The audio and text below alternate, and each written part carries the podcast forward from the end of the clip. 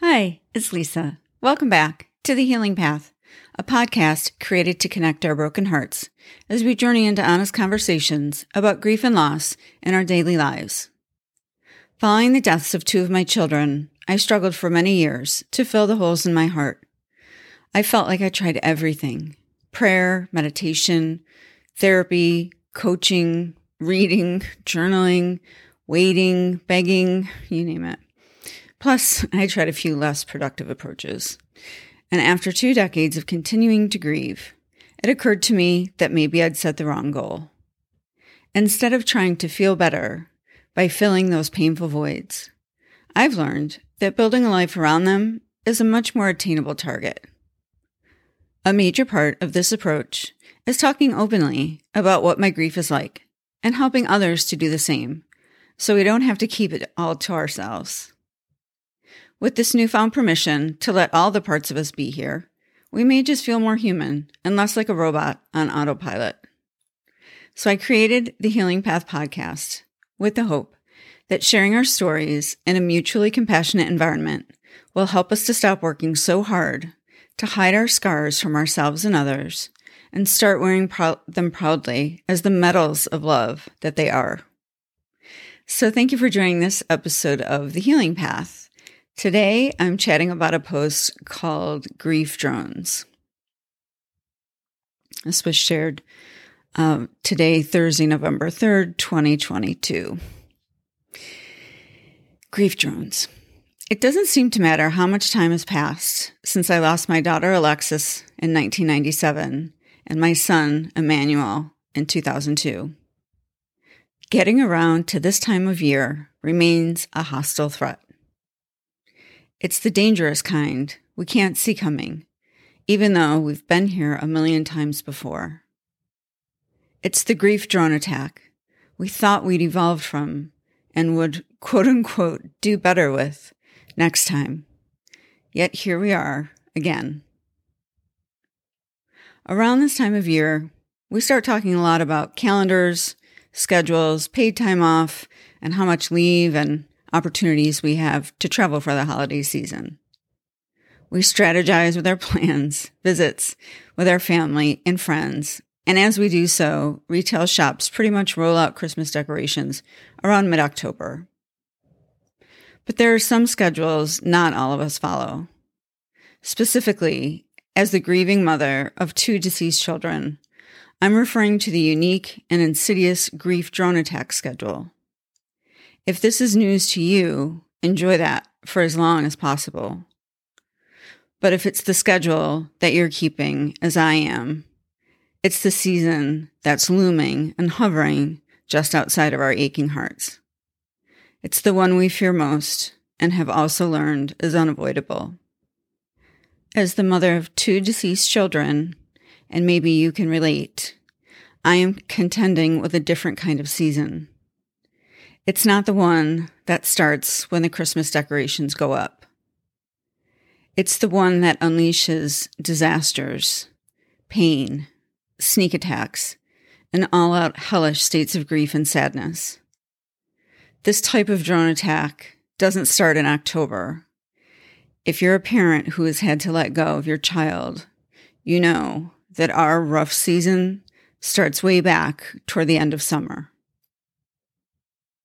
Sometime in August, we start seeing the fleets of school buses out on their training runs.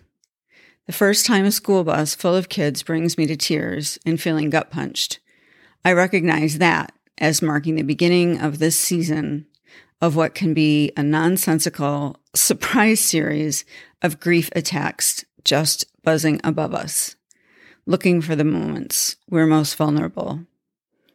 And in my experience, I am most vulnerable when I am allowing myself to experience joy. In fact, there is no joy anywhere in my life that is not coupled with the unimaginable but totally engaged grief drone that is just waiting to destroy a feeling of profound love and connection, as I've come to learn. If we don't let our grief have a place at the table, it will always swoop down to get our attention and demand our respect. Grief has a guaranteed VIP pass into our consciousness and most often sabotages our joy if that is the only way it can breathe. Once we get used to the school buses coming and going, the ones that our children no longer ride, we look up and start seeing signs of Halloween, which is mostly a young person's holiday. However, we did or did not get to participate in the Halloween festivities with our child before they died. We are all still called to relive whatever that experience was around this time of year. Costumes, advertising, bobbing for apple parties just aren't part of our lives now. Oddly enough, I thought I'd only missed out on the Halloween spirit when my children were little. But even now, when they'd be in their 20s, I can't help but want to do something festive with my adult children, like hike or go on a hayride or eat a big chili dinner with fresh cornbread and cider. Those things are not for us. And just when we get the trick or treat tradition behind us, and in parentheses, forgive ourselves for eating all the candy that we bought for the kiddos, end parentheses. Here comes Thanksgiving. Here comes Christmas. Here come the Christmas specials, and here comes New Year's with all of its possibilities in the new year, all except the chance that our children who have died will be part of them.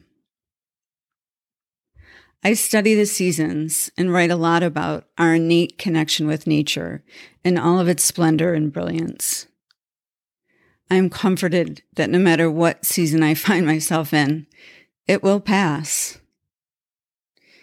This is, of course, terrible news when I'm in a season of deep connection and prosperity. And conversely, it's a great relief when the season that I'm in sucks. Either way, we can't control the comings and goings of the changing seasons. What we can control is how to best survive them, and if there is any joy to be garnered, that we go for that too. For every parent who has lost their child at a young age or in full adulthood, I am extending my condolences for what is no less tragic than our own death. In some ways, we do die when we have to let go of our child. And I know, like you do, that the holidays aren't the problem for us professional grievers. It's more like the timing that gets us turned upside down. And just as I can ride three hours to a family dinner only to have Zachary throw up all over my white Christmas suit before we can even get into the house, I can also be grateful that we made it there at all. The beauty of embodying the inarguable truth that grief drones are just waiting to swoop in and threaten our experience is that with all things, we can learn to say, I see you. I hear you. I know you're there. I know you want attention. Let's take a walk this morning so that later you feel included and you don't attack me as I'm taking communion at Christmas Eve Mass or toasting friends on New Year's Eve. Facing these recurring holiday seasons that for many of us actually start in August and don't end until January can be petrifying. I have literally felt like I was in a war zone with all due respect to our military, whom I have not served during my lifetime, trying to dodge certain people, conversations, and praying this won't be one of those cocktail parties where I drink too much to escape the pain or get throw up in the bathroom in the midst of a teary panic attack. By the time we get to November of any given year, I have already been in the quote unquote holiday season for two months, starting with school buses and back to school nights, trying to move along through the sludge as I am reminded with each breath that my children aren't coming back. It is exhausting. But understanding this dynamic and accepting it or trying to, instead of bracing against it and trying to outrun it, makes room for us to better plan and make decisions about how this time can be spent. For example, our family values experience over gift giving. So we let ourselves off the shopping hook around the holidays and plan an event that we can all enjoy, like a sunset cruise or a dinner by the water. I plan special meditations, do yoga, and lay off substances that make me nuts, like alcohol and sugar, to name a few. But I am human, so I fall short about as much as I show up for myself. But it's the refusal to completely give up that I'm most proud of. I just can't do it. After all the pain, tears, lost dreams, and excruciating memories of not being able to protect, let alone save Alexis or Emmanuel from dying, there is still some cell in my body, some whisper, a question mark even, that is just enough to keep me showing up for the holidays and for all the days when I can. And when I can't, I don't. And that is okay too. So, best tips for a smoothish holiday season when you are in deep grief self care, self care, self care, and yes, you guessed it, more self care. And send me a note or schedule some time with me through the collaboration page. There's a link to this in the post. I can share some strategies and hopefully learn some of yours. So, thank you uh, again for checking out this episode of the Healing Path podcast. And yeah, this is a tough one. Um, get uh, getting a little bit specific on some of the triggers that come across my radar um, in the seasons that we've most recently been in, kind of fall and now moving toward winter. Um, and just really thinking, I know I'm not alone in having these triggers, and I know everyone's journey is definitely different and very complex.